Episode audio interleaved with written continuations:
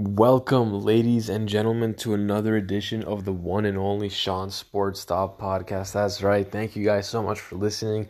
I greatly appreciate it. As always, I'm going to be talking about the biggest news inside the world of sports. Lord knows there's a lot to talk about. Uh, we're going to be starting off with some NBA basketball. The Philadelphia 76ers clinched the top seed in the Eastern Conference with after Friday's 122 to 97 win over the Orlando Magic. Thus, they guarantee themselves home court advantage until at least the NBA Finals. So, Philadelphia has been on a dominant tear.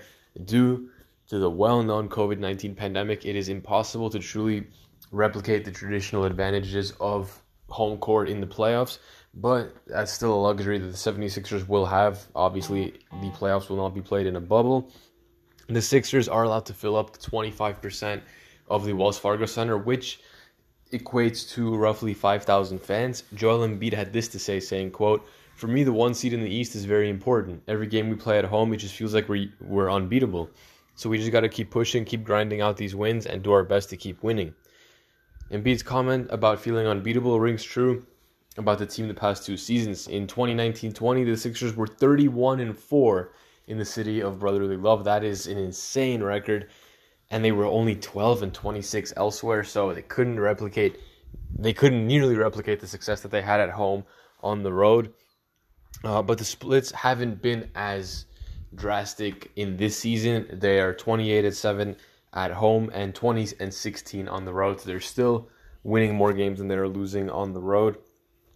So this is pretty big for the Philadelphia 76ers. Personally, uh, if the Brooklyn Nets are healthy, I don't see Philly getting past the Nets, but that's just my personal opinion.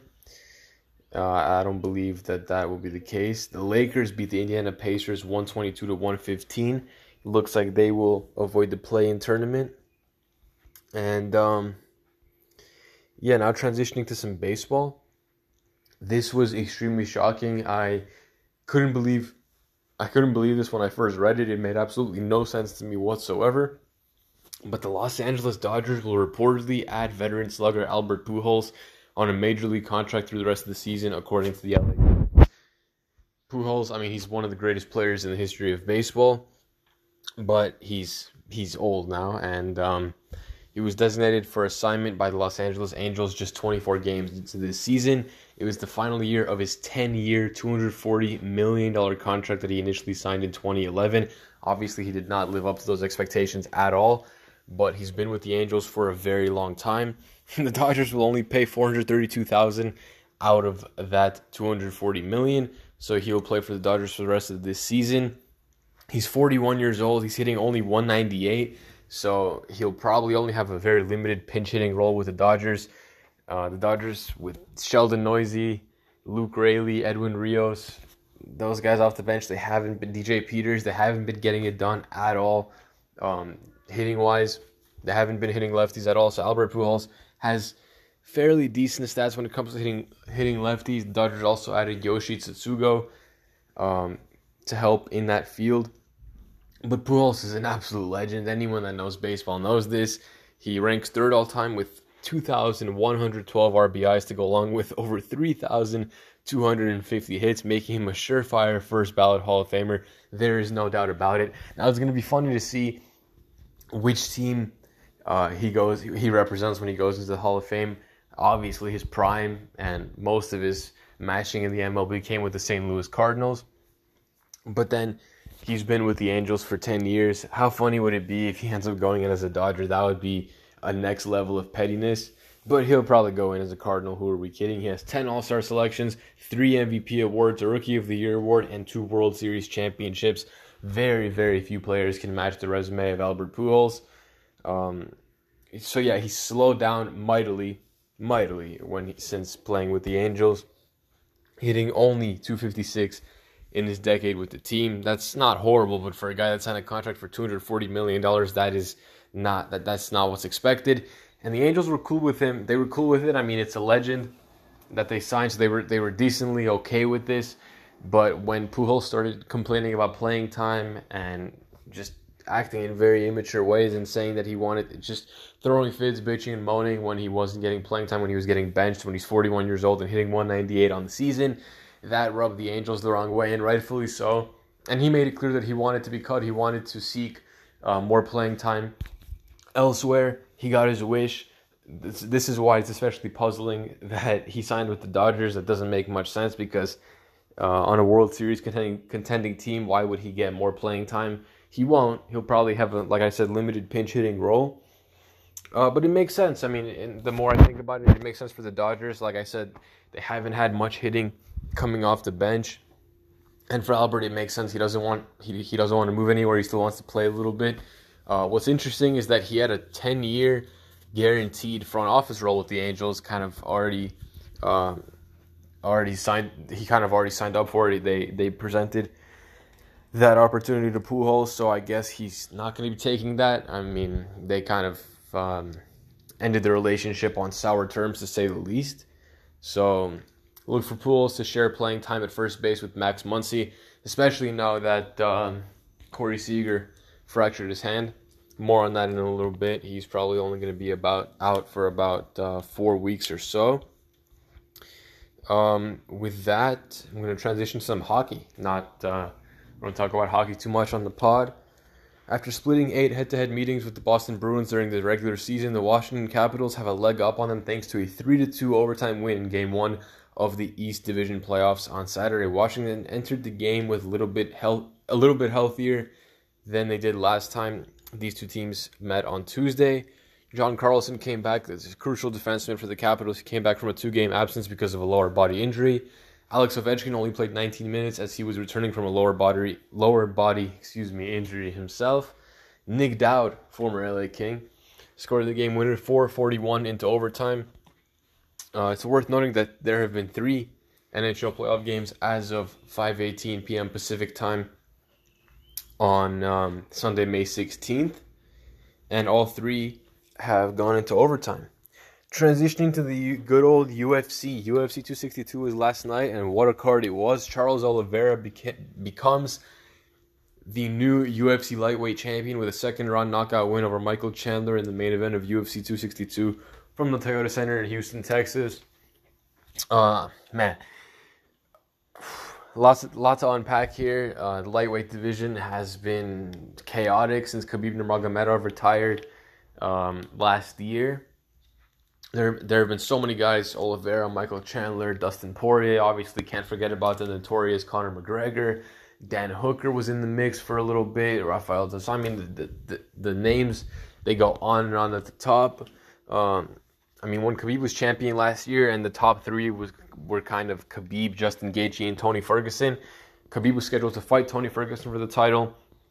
Uh, in the wise words of Mr. Ariel Helwani himself, if you would have told me that a year if you if a year ago you told me that in a year's time um, Charles Oliveira would fight Michael Chandler for the vacant UFC lightweight belt, I would have called you insane. I mean, Charles Charles Oliveira a year ago wasn't even in the top 10 in the lightweight division. and Michael Chandler wasn't in the UFC. He was fighting over at Bellator. But since then, a lot of things changed. Khabib retired after beating Justin Gaethje. Dustin Poirier and Dustin Poirier, many people uh, right, rightfully feel is the deserved lightweight champion, but he fought and knocked out Conor McGregor.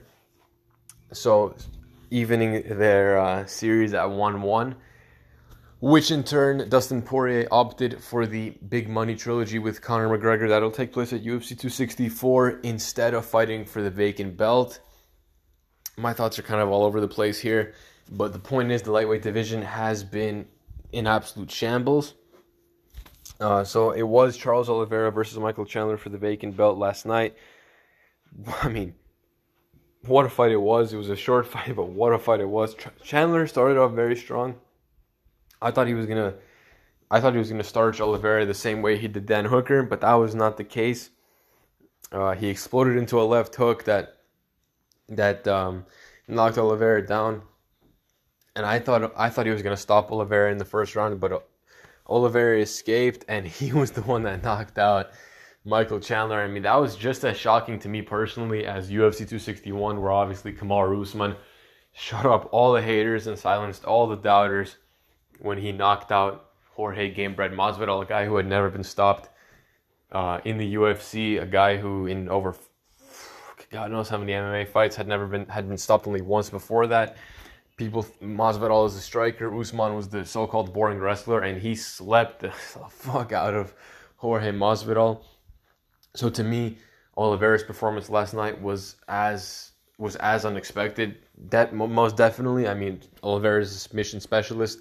I did not expect him to stop Michael Chandler, but he did, and he is the rightful champion. You know, at first I was pretty sad for Michael Chandler, but Charles Oliveira is as nice as they come. He's a humble champion. He's extremely nice. Just the way if you if you watch it, if you look at how Oliveira was holding the belt and and how he was handling it, you could tell you, you could the guy is just such an awesome, humble, nice champion. So it's it's pretty awesome to see. Conor McGregor already tweeted at at him saying it's nice to see the 11th uh, UFC lightweight champion in history. I wonder who the 12th is going to be. But first, first Conor has to deal with Dustin Poirier at UFC 264. I'm kind of feeling a Conor first round knockout to be honest with you guys, but but we'll see. Uh, not to take away the spotlight from Charles Oliveira, he, I mean, what a what a career arc it's been for him, making his UFC debut in 2010, uh, being fairly inconsistent. Some people were questioning his his heart, his discipline, uh, saying that he couldn't perform in high pressure fights, but um, here he was. I mean, that, that's that's awesome. Switching gears to some NBA. Back to the NBA, ladies and gentlemen. I want to thank you guys again for listening. It's it's really awesome. I, I love doing this. To be honest, the Boston Celtics will keep out much of the rotation in Sunday's regular season finale against the New York Knicks. That was today. The team announced a long list of inactive players. Mark Murphy of the Boston Herald noted Jayson Tatum and Evan Fournier are new adds to the injury report. I mean, their whole team was out. Jayson Tatum, Tristan Thompson, Kemba Walker, Robert Williams he has turf toe. I'm not sure what Robert Williams did to get turf toe, but huge blow to the Celtics. The Celtics ended up losing this game. The Knicks um, won the game and clinched fourth in the Eastern Conference. Who would have thought that the New York Knicks would be fourth in the East? It's awesome to see. You love to see it. The Knicks are my second favorite team behind, you guessed it, the Los Angeles Lakers. And now we are switching gears back, back to the Los Angeles Dodgers, the reigning, defending World Series champion Los Angeles Dodgers. But they have been riddled by injuries throughout this season, to say the least. And adding to that, Dodgers shortstop Corey Seager will be placed on the injured list and is, and is expected to miss at least four weeks after suffering a fractured right hand after getting hit by a pitch.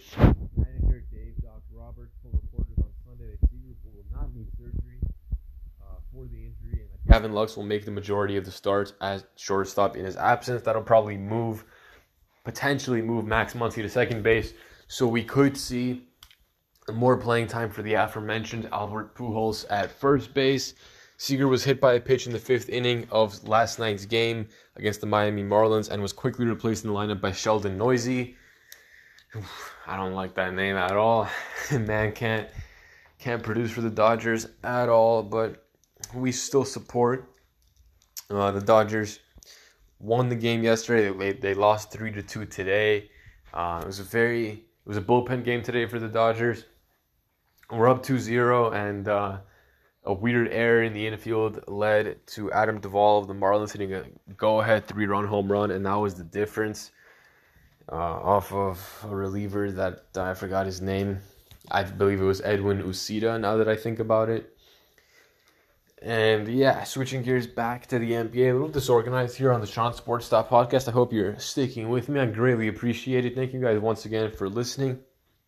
The Boston Celtics are headed to the NBA's NBA's play-in tournament, and Bradley. That's that's shocking. The fact that the Celtics and Lakers might both be in the play-in tournament is something that I don't think many fans expected at all. And Bradley Beal, um, Russell Westbrook and the Washington Wizards await them as well. The Celtics are 36 and 36. They will face the Wizards who are 34 and 38 in the tournament. Honestly, it wouldn't surprise me if the Wizards win that. Russell Westbrook has been on an absolute tear, uh, breaking Oscar Robertson's all-time triple-double record and continuing to do so. He's been he's been having some insane averages. The loser will then face the winner of the matchup between the Charlotte Hornets, who are at 33 and 39, and must see TV with LaMelo Ball and Miles Bridges, and the Indiana Pacers, who are at 34 and 38. With the winner of that game securing the number eight seed, essentially Washington's 115 to 110 win over the Hornets yesterday gave them two chances to reach the playoffs, though through the play-in tournament. While the Hornets will now need to go two and zero oh in that tournament to qualify. So the play-in tournament is definitely an interesting dynamic and something fresh and new for the NBA. Obviously, they did it last year in the bubble, and it looks like it's here to stay. I'm for it. I think it makes a little. I think it makes all this the seeding and the potential uh, of the regular season to be of importance. It makes a little bit makes it a little bit more fun. Personally, that's uh, my personal opinion. And yeah, so it's the the eight Wizards versus the seven Celtics, and number ten the Hornets against the nine number nine Pacers. And yeah, that's all I have for this episode. A bit of a short one on the Sean Sports Stop podcast. Thank you guys so much for listening, and I'll see you guys on the next one.